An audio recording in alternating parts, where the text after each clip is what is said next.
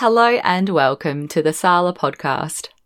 This episode is a live recording of Art Speak, which is a series of talks run by the Adelaide Central School of Art that have been recorded in collaboration with Sala Festival.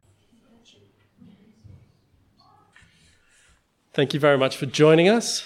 I'd like to acknowledge that the land we meet on today is the traditional lands of the Kaurna people, and we pay our respects to Aboriginal elders past, present, and emerging. We're very fortunate today to be joined by Catherine Truman. Catherine's an internationally recognised practice, examines the intersections between artistic protest, process and scientific method, and is characterised by an impressive material versatility, incorporating contemporary jewellery, objects, digital image, and film installation. In 2016, Catherine was selected as the Sala feature artist and enjoyed a major survey exhibition at the Art Gallery of South Australia. And in 2017, she also presented a major solo show at the Jam Factory, which subsequently toured nationally. Catherine is a founding and ongoing member of the Grey Street Workshop and has enjoyed residencies at the Autonomic Neurotransmission Laboratory, the Anatomy and Histology Departments of the Ian Gibbins Microscopy Suite at Flinders University. And more recently, she was a visiting scholar at the Flinders Centre for Ophthalmology, Eye and Vision Research, School of Medicine, Flinders University, and an artist in residence at the State Herbarium and Botanic Gardens of South Australia. Catherine is currently the artist in residence at Carrick Hill. Can you please make Catherine feel very welcome today? Catherine, I was really interested in talking to you about the work that arose from your engagement in the ophthalmic imaging unit at Flinders University. There's a wonderful confluence with this project, one that a lot of your work seems to deal with between tactil- tactility and visuality. Your practice seems to me like a way of understanding through the hands complicated invisible images that are only revealed through artistic representation or scientific imaging. What draws you to these places of science and medicine as sources for inspiration? Good question, Andrew. um, but firstly, thank you very much for the invitation to be able to um, talk about my work uh, at this level. It's really um, a great opportunity. Um, and I'd also like to acknowledge um, that we're, we're meeting here today on uh, Kaurna lands, unceded lands.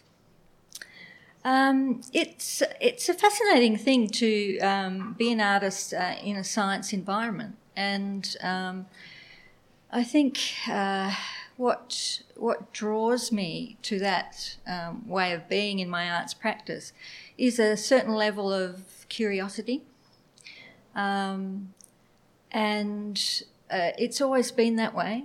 In fact, even before I was an artist, as a child, I was completely um, taken with trying to find out how nature ticked. In fact, I remember the other day that my parents gave me a microscope when I was quite young.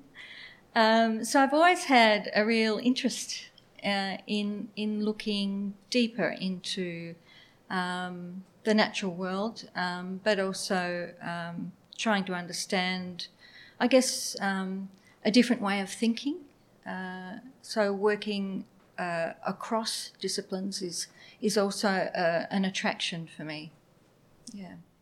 What what is the reception in those spaces? Is it a reciprocal conversation? You approach it with a sense of curiosity. Are the are the scientists and the researchers that you work with similarly intrigued by what you do?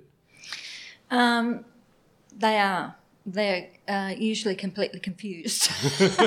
in fact, it's usually mutual to start with. um, but you know, I've been doing it for so many years now that that I uh, have the benefit of hindsight uh, as to what the process usually is, and there is a pattern that that gets followed, um, and it's usually one where based on complete uncertainty.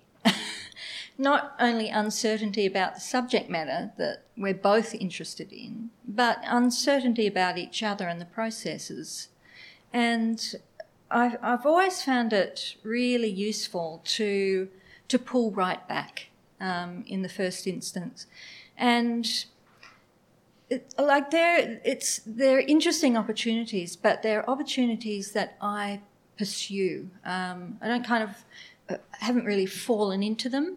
Um, I've, the, the first um, residency I did, I was invited to go up to Darwin actually to work at the museum and art gallery out there. And um, it was 1995, so it was a very long time ago.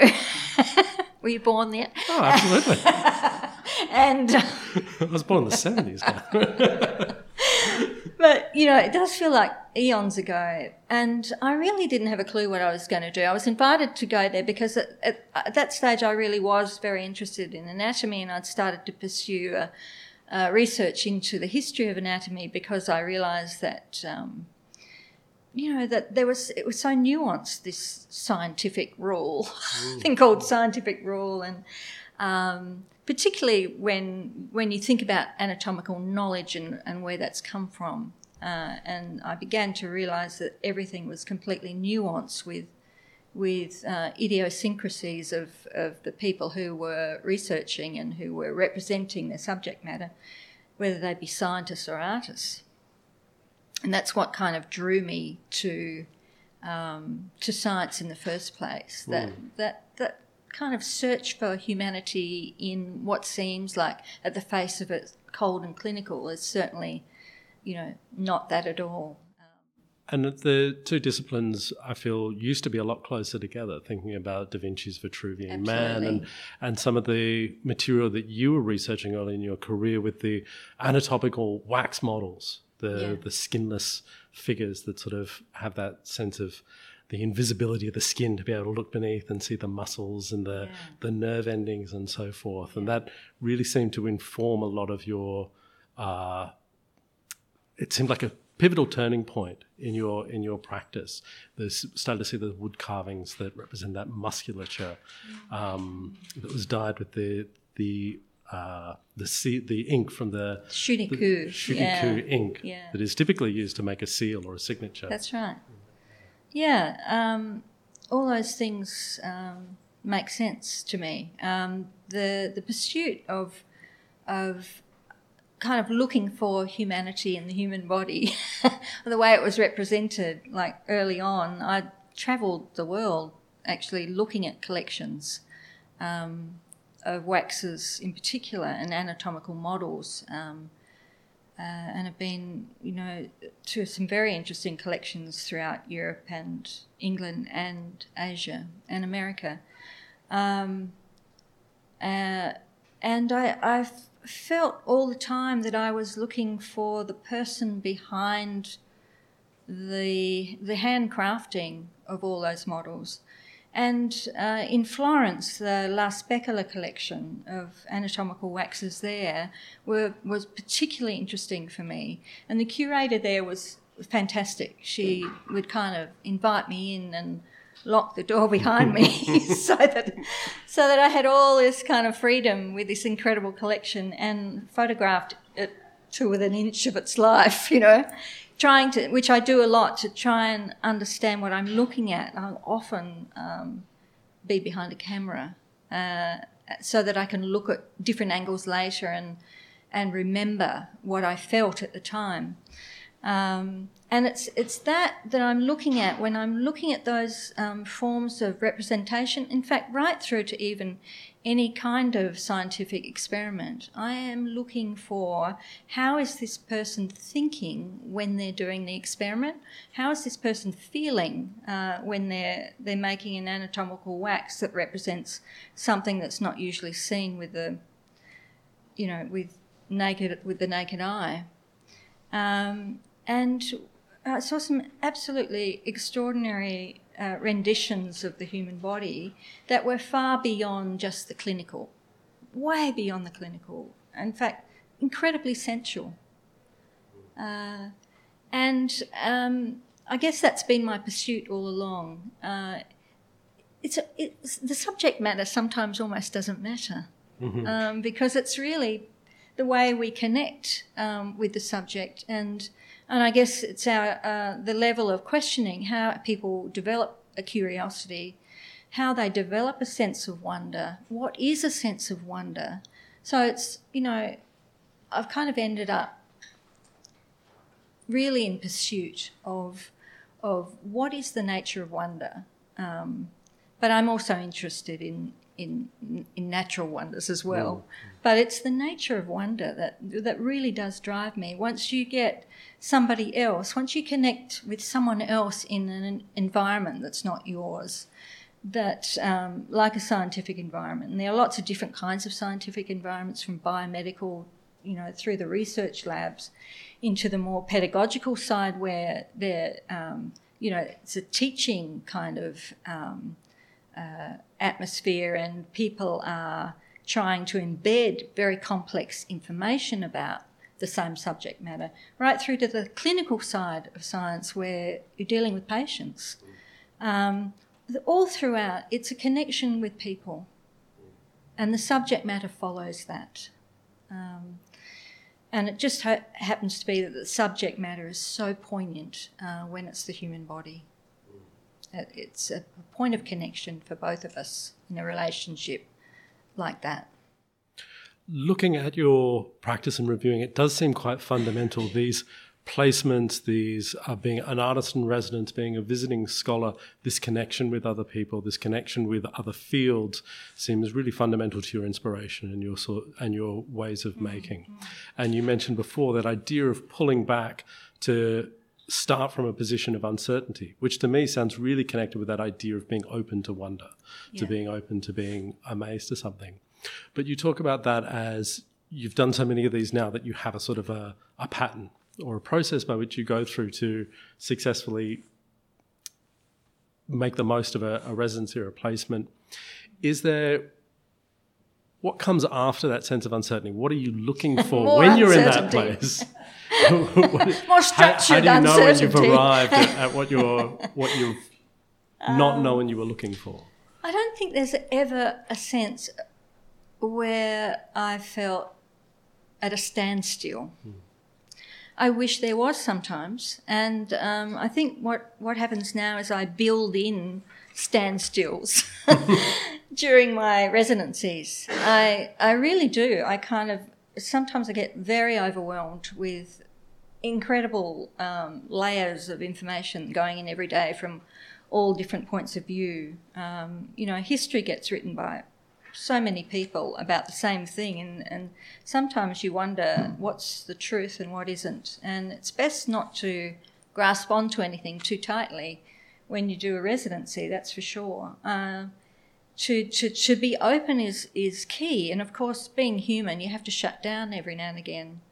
You can't always be open, it's too hard. It's uh, for both um, you and the, the people that you're working with you have to go away and have a bit of time, and and that's where I um, I kind of build in periods of time where I go, okay, enough. You know, today I'm going to spend today in the studio, and I'm going to review all those images that I've taken and see what I can find that I haven't been able to spend time with during the actual residency. And, and to just take a breath and, and then you realise what you've kind of done up until that point and where the gap is in your research. And then you start anew the next day. And that's been incredibly beneficial.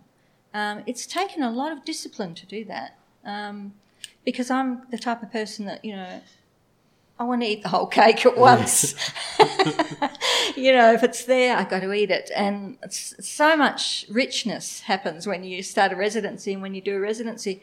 But, but the other thing is that you're usually on a fairly tight timeline and you're really aware that you have to get as much in as possible and then go off and respond. So it's, it's like that, that is part of the process. It's, um, first of all, you, you're kind of pulled back and you're, you're gauging where you are and who the people are, and they're doing the same of you. Um, then you start conversations, and then the exchange begins to happen. Um, and that's that's the the best kind of exchange is when you're you're both curious and you're both generating questions, not necessarily answers, but the whys. You know why you're interested in that, or why do you think it works like this? Or even wordless exchanges begin to happen.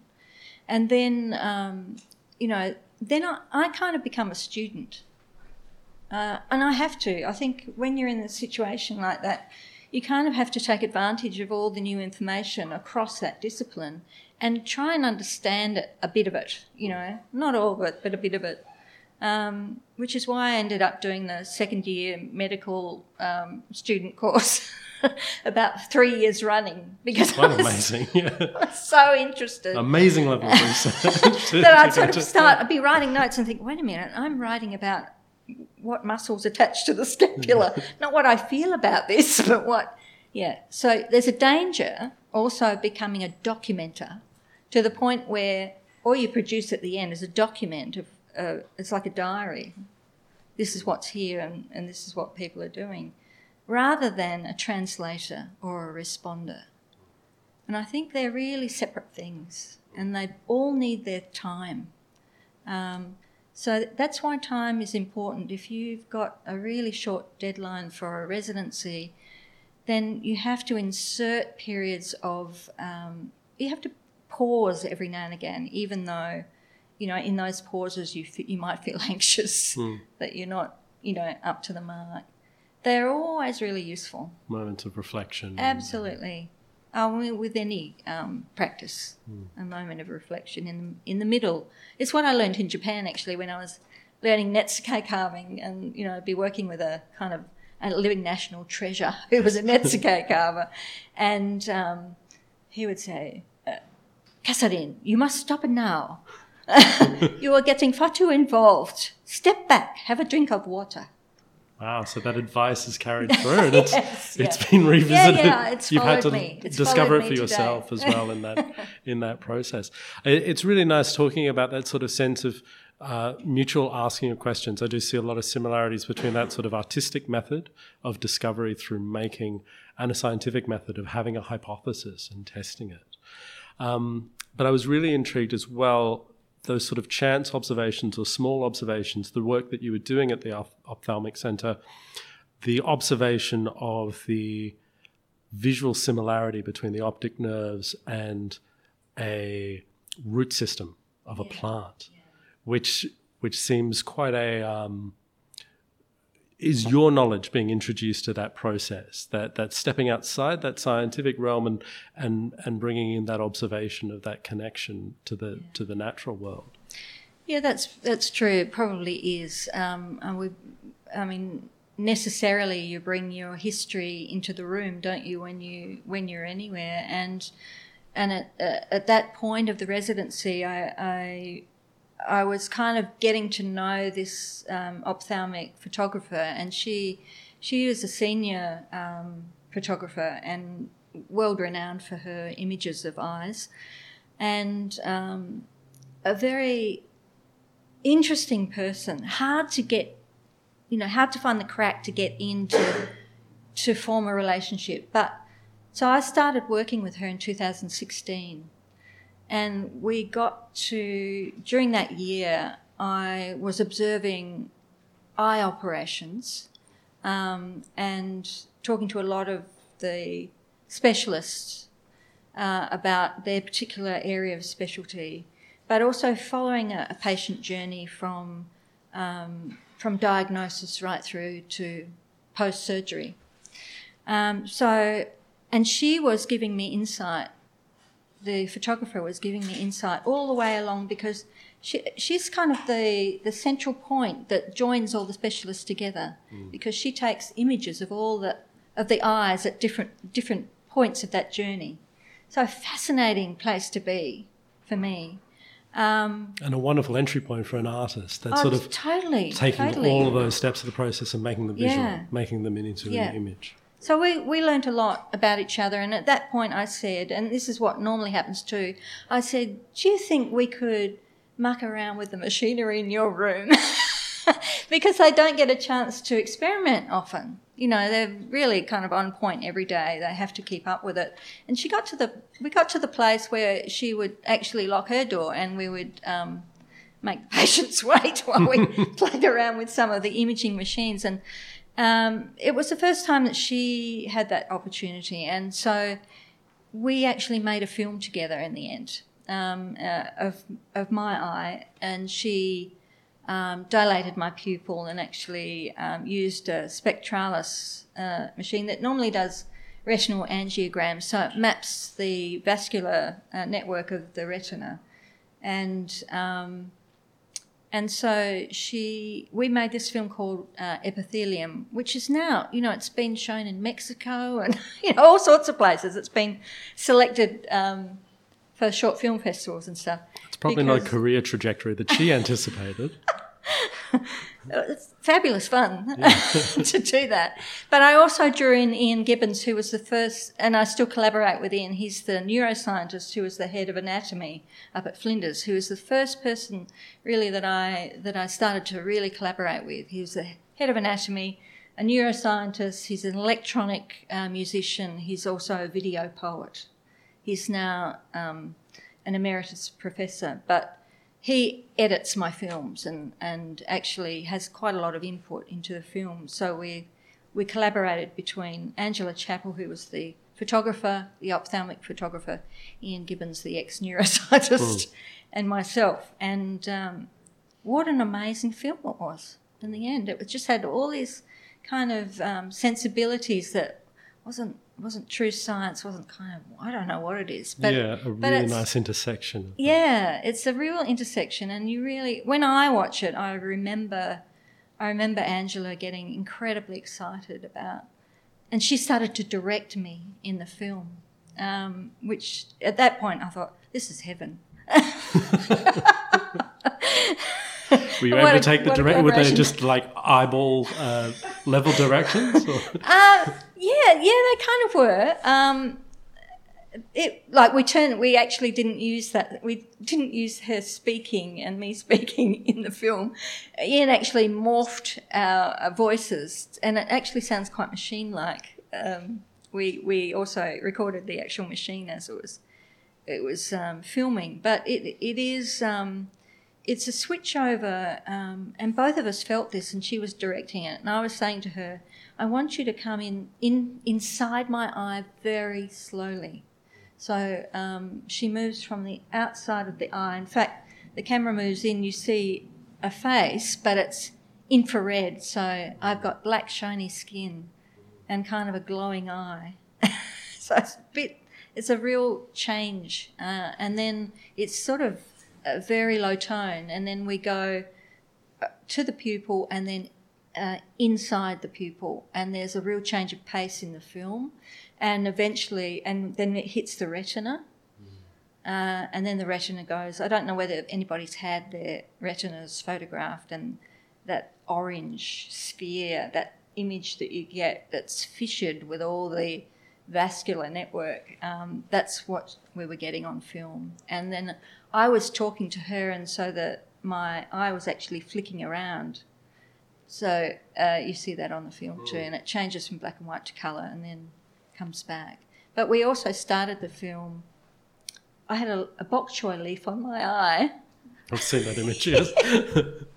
in the middle of the ophthalmic unit, I had a whole pile of bok choy that I'd grown in my backyard. and um, and it was just a small one, and I just had it cupped over my eye. And so the camera comes in, you see the bok choy leaf, and then I just pull it off slowly. It focuses on all the vascular network in the leaf, you see, and then we pull it off, and then you go inside the eye.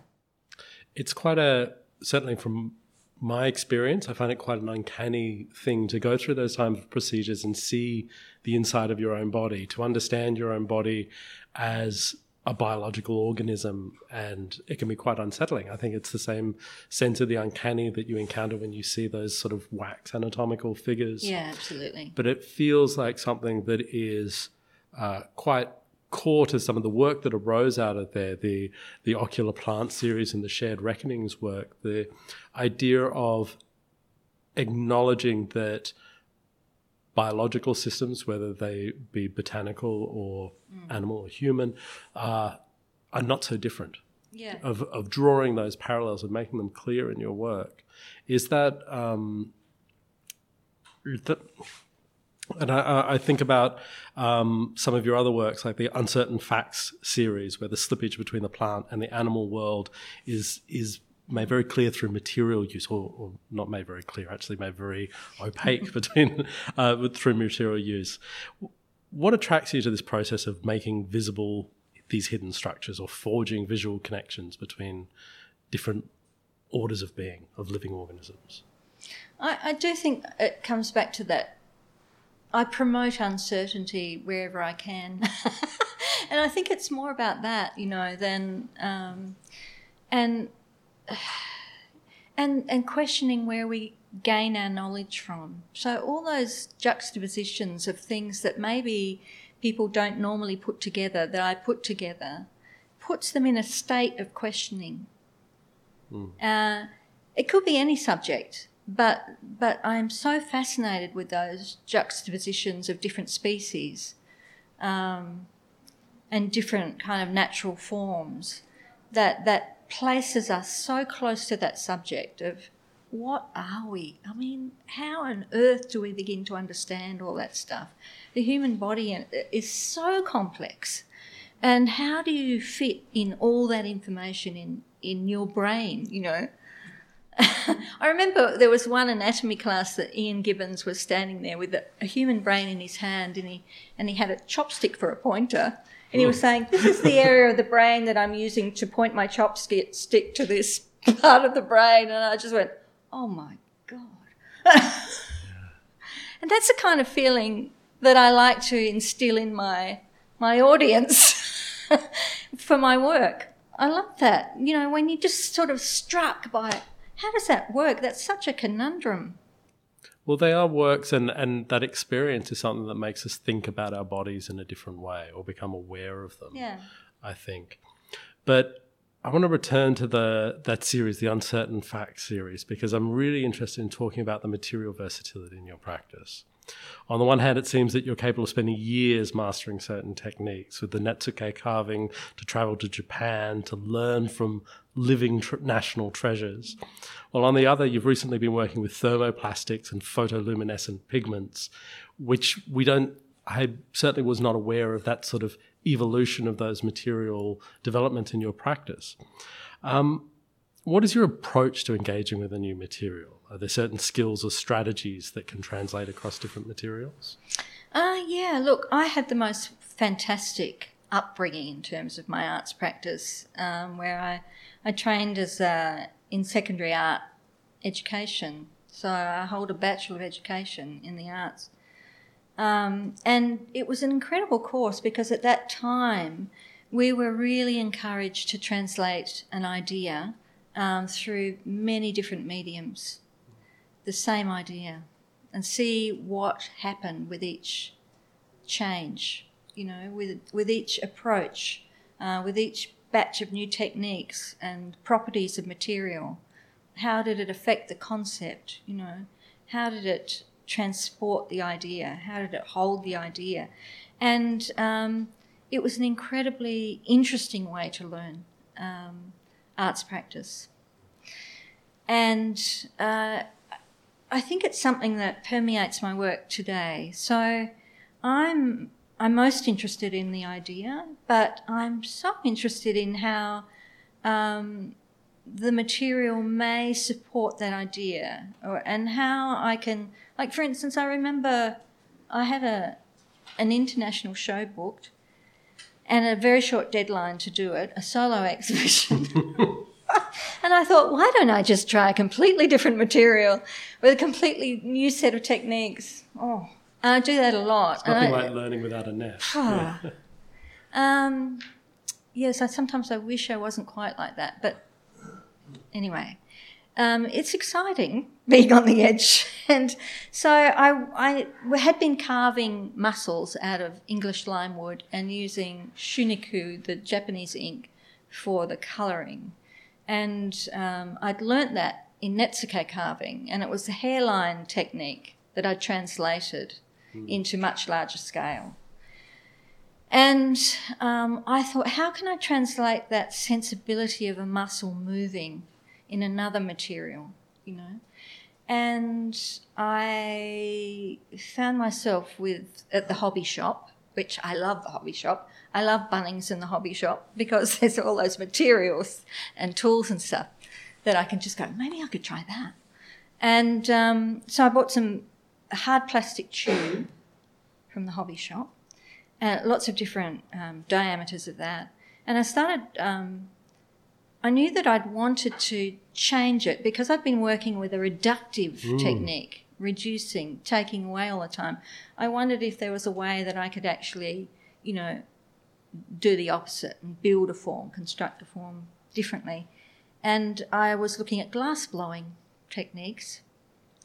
And so what I ended up doing was sealing the end of the plastic tube and then painting it red, um, heating it, and blowing it. And where the heat, so heating it with a hot air gun, where the heat had um, uh, softened the plastic, when, when I blew it, it expanded. And so that was the first thing I thought, that's interesting. And, and what happened was, where the tube expanded, the paint split on the surface like a muscle, striations. And I thought, that's exactly what I want. How can I make it sort of be like a muscle, like a, a pulse? And so I had some heat shrink from that you buy the, at the electricians that they, you know, you, you, I don't know if you know that material. It's like a soft plastic tube, and when you um, put wires inside it and run a heat gun on it, it'll shrink to hold the wires. So I had this material that was soft, so I cut it into like rubber bands, slid it over the hard plastic tube, and I knew that if I put the heat on the hard plastic tube and blew it, that would expand at the same time hmm. as the heat shrink shrinking the tube. So what happened was I got these big striated muscles, you know, and I made neck pieces and all sorts of things just in time for the show. Just there seems like a lovely parallel there of material experimentation, which seems almost scientific in it in its in its approach. Or Yeah, it is pretty uh, scientific. Uh, you know, I can say that now. I used to think that scientists were incredibly ordered, you know, very, as you say, they follow a hypothesis, and, and they do, and they're very strict with their experimentation and their recording and documenting, and, you know.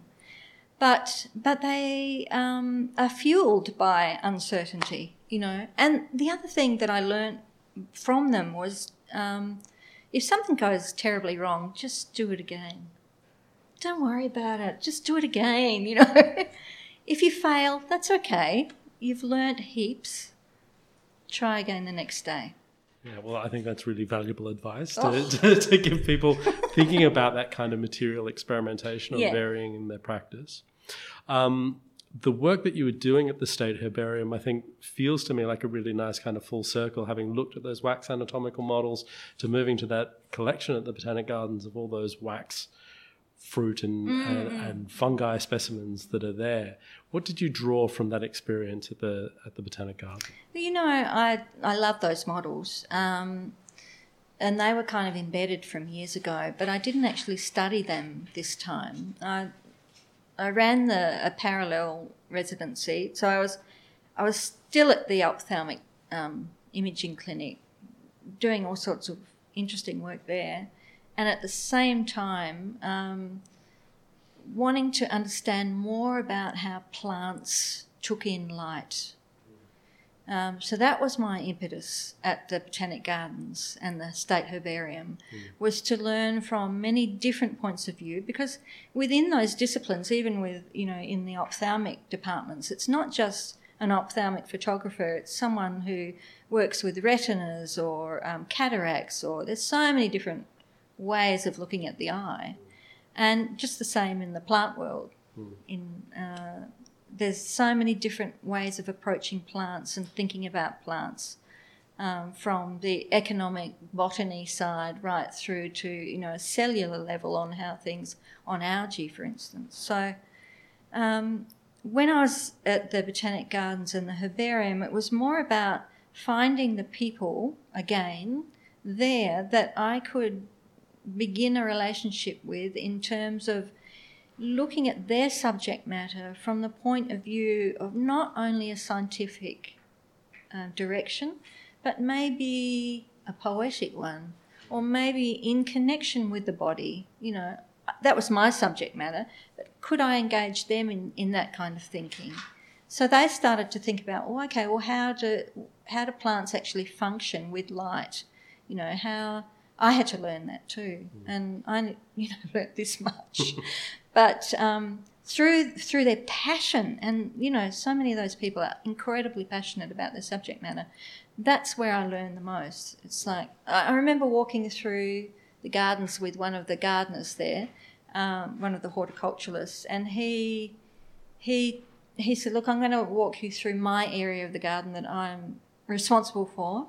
And uh, I said, "Sure, we've got you know we've got months."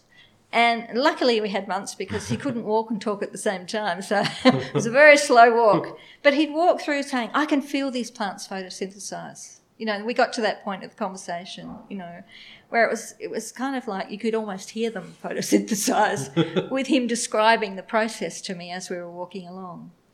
Um, so that that's the kind of thing that I was interested in there. Uh, that crossover between you know the eyes taking in light and um, and turning light into thought because basically that's what happens. Mm. It hits the retina, it goes you know processes down the optic nerve into about six different areas of your brain to inform your knowledge of what you've seen, mm. to inform perception. You know, so imagine what plants do with light. You know, and literally mind blowing. Um, and so that that um, that crossover was just fantastic to do those two residencies at the same time, and then bring that back to the studio and and be completely confused about how I was going to translate that because then that pandemic, it, bushfires were raging through Australia. This is 2019, and the pandemic hit, and I thought, oh, what a perfect time to be locked down in my studio, translating all that stuff. But now you're out of your studio and, and doing a residency at Carrick Hill, and it looks like you're engaging very strongly with the gardens there as well, but also with the historical collection. Yeah, it's like about, about five different residencies in once up there. Um, not the easiest um, project I've ever done, but a really fascinating one. Uh, they seem to be getting more and more challenging, these projects, because I never know really, you know, I start off with a, an idea that's the hook and uh, you know the reason for being, and then write an application around that, um, because they have to be funded somehow, you know. um, and then, and, and I use that as a touchstone. You know, I think if anybody's thinking about doing this line of business in the arts, it, it really is important, I think, to to pick up the threads of your practice through a project, not just go, oh, well, you know, maybe I'll study, you know, fencing today and do a project about that. That has no relationship whatsoever. Um, make it relevant. It has to be relevant. And, um, and then write a grant application or two or six or eight, as I did. And um, I, I do come back to that application regularly, you know, as a touchstone. What did I say I was going to do? What were my boundaries? Because you can just go way too far out. It's a bit like doing a PhD every time. You've got to bring yourself back in. What was my question? You know, my question here was what an amazing relationship is there is between a house that is in an English manor, built in the style of an English manor house, full of the most incredible um, art. Mm that these people lived with every day by choice and enjoyed it very much. And, and, artists as well who, you know, came and went. And a very cultivated English garden close to the house that took an immeasurable amount of landscaping to shape and an immeasurable amount of labour and cost now to keep up, bounded by this huge hedge and then outside of that is another zone where it's I call it crunchy land because it's very dry. you know, I've, I've, actually recorded my footsteps going from the, the soft lawn to crunch, crunch, crunch. It's outside the hedge is crunchy land. Um, used to be a citrus orchard, and then there's this rim of um, remnant, and I love that term remnant native grey box grassy woodland. So um, the eucalyptus, um, what is it called? I can't remember the name of the tree, the species, but macrocarpa, eucalyptus macrocarpa. Um, is so important. That little bit of land is what saves Carrick Hill from being subdivided because mm. it's an endangered species. Right. It's been saved three times from governments on both sides because of that remnant land. And so, you know, I'm thinking, well, us humans, we're kind of weird, aren't we? It used to be, you know, of course it was, um, it's unceded land, and then it was dairy farm, and and then it was this whole mix of a conundrum of of um, you know worship to the to to a land that's far away in the mm. northern hemisphere, very British and European. All the plants are uh, European and English, and then this absolutely fascinating bushland, which uh, was in fact there the day before yesterday, helping to get rid of the olive trees that are invading right. there. so it's a real, it's an incredible place. It's so layered, and um, just sorting out the relationship about how we arrange and assemble nature, and how we can't keep on doing it. Yeah, right. Well, it does seem, I mean, to carry that physical metaphor through something like a, a transplant or a graft, graft and then that crunchy zone like scar tissue around that. Yeah, it is. That, yeah, that's that a good site. analogy actually. Yeah, if you think of it as a body, you know, there are bits of our body as we age that we'd prefer to forget, and some bits fall off. And the crunchy zone. Yeah. it's a bit like that, the crunchy zone. yeah, what's your crunchy zone? Well, but um, but it, it is kind of fascinating that way. And, you know, look, I'm at the stage of this project where I've just done three months intensive research, looking at the archives, talking to all sorts of people who are connected with the place, walking through the gardens, um, trying to understand what plants are there and the, the choices people uh, that have been made. I mean, that place belongs to all of us, actually. It was given to the people of South Australia. So, what do we want? You know, it's got remnant native bush, which is just so exquisitely beautiful. It's got deer that comes in. The kangaroos are always trying to get in the fences. And I keep on saying, all power to you, kangaroos. get in. And have um, you reached that point of reflection in this residency yet? Have you taken well, the pause? I've taken lots of pauses necessarily, definitely. I ended up actually doing kind of half a week intensively up there and then half back in the studio kind of looking through all my notes, um, looking through all my images, and now I'm at kind of the the time where, you know, it's not ever an easy time where you bring all your research back, and I pinned it all up and uh, looking at all the materials before me and what is going to be the most potent direction to take to represent this conundrum that's up there. There's a real metaphor for where we're at now. Look at the gardens that we choose to have, you know around us, uh, and how we bend nature to our needs all the time, um, and what angle to take. And, and I'm just starting to see the light through the tunnel now. Wonderful. Thank goodness, because it's exhausting. um, Catherine, it's been a, a, wonderful conversation, but I think we still have a few more minutes. We might turn it over to yeah. some questions from our audience. If anyone has anything that they'd like to ask. Yes, yes. Tony, what? Uh, I'm fascinated with the image that's on the screen now. That's from Oh, so the first piece. It's the per- first piece I've made for this project. Right, that's what I thought because it came at the end yeah. of the Carrick Hill. Can um, you explain the, yeah. the concept I'll try. It's so fresh. And maybe we'll just describe what we're looking at. Okay, what you're looking at is um, there are three scapula from a de- from two dairy cows, and they're arranged in a triangular fashion. And um, the so handle. Pardon? They're real scapular. They're real. They're real. Um, and the the handle at uh, at the back here, and also this kind of spout, are ribs from a western grey kangaroo, and they're found and they're gifted. So the the um, so it's interesting because at this stage, like I hadn't made for several months uh, when I went back to the studio because I was absolutely ensconced up at Carrick Hill for all that time.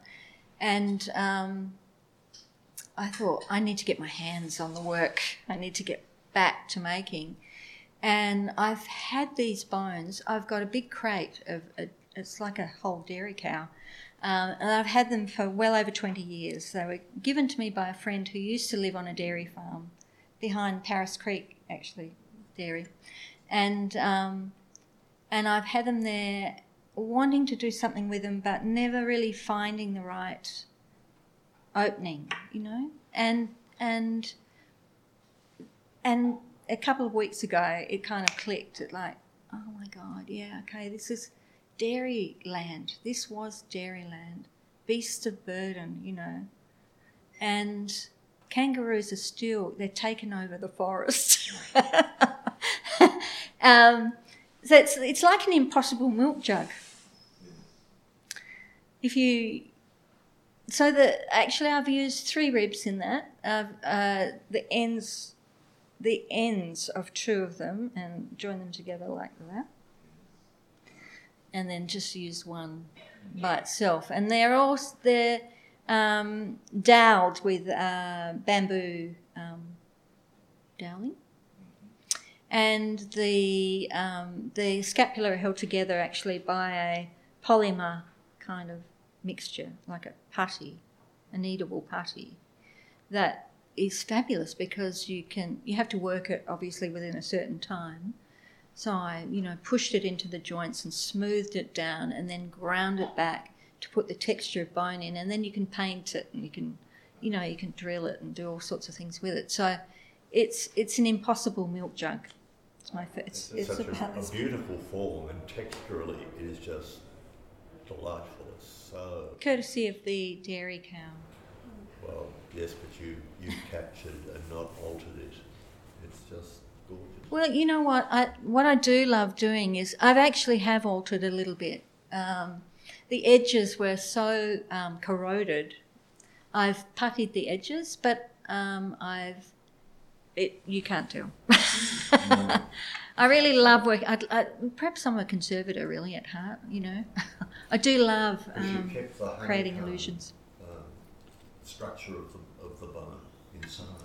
Yes, and I had to recreate the the um, porousness of the bone on the edges. So I got a wire brush and I bashed the edges with that, and uh, created the illusion that way. I do love creating illusions with the work. I really do there seems to be a little bit of a tension between that ability to shift materials to create that illusion and then the use of resonant materials, things that you've hung on to for years, like this box of, of dairy cow bones that you've had and and preserved and kept, knowing and that you would have a to me they're sacred objects. Really, they really are. I, I thought, wow, this this cow, these cows have really paid a price. You know, how can I honour that and and kind of reflect my feelings about Carrick Hill in a way. Um, and, and, and that piece kind of says it. I, I still ha- am not able to articulate it fully yet, but it will come. I usually write screeds of notes. I have written notes after the, the fact of making to see what comes up. Um, and so the things I've told you are, uh, how I've been thinking about it lately. But I already have a spot for it in the house. I'm going to be, I'm going to be um, showing this work throughout the house, which will be fabulous fun. They're very conservative up there, but I think um, it'll be interesting. Oh, there's a 16th century oak table uh, where the main staircase comes down, and it's really thick and heavy. I think this will be perfect on, the, on that table. sounds very exciting, Catherine. yeah. I'm afraid that we're going to have to leave it there. Even if there are any more questions, I think there's a history class coming in here imminently. So if you could please join me in thanking Catherine.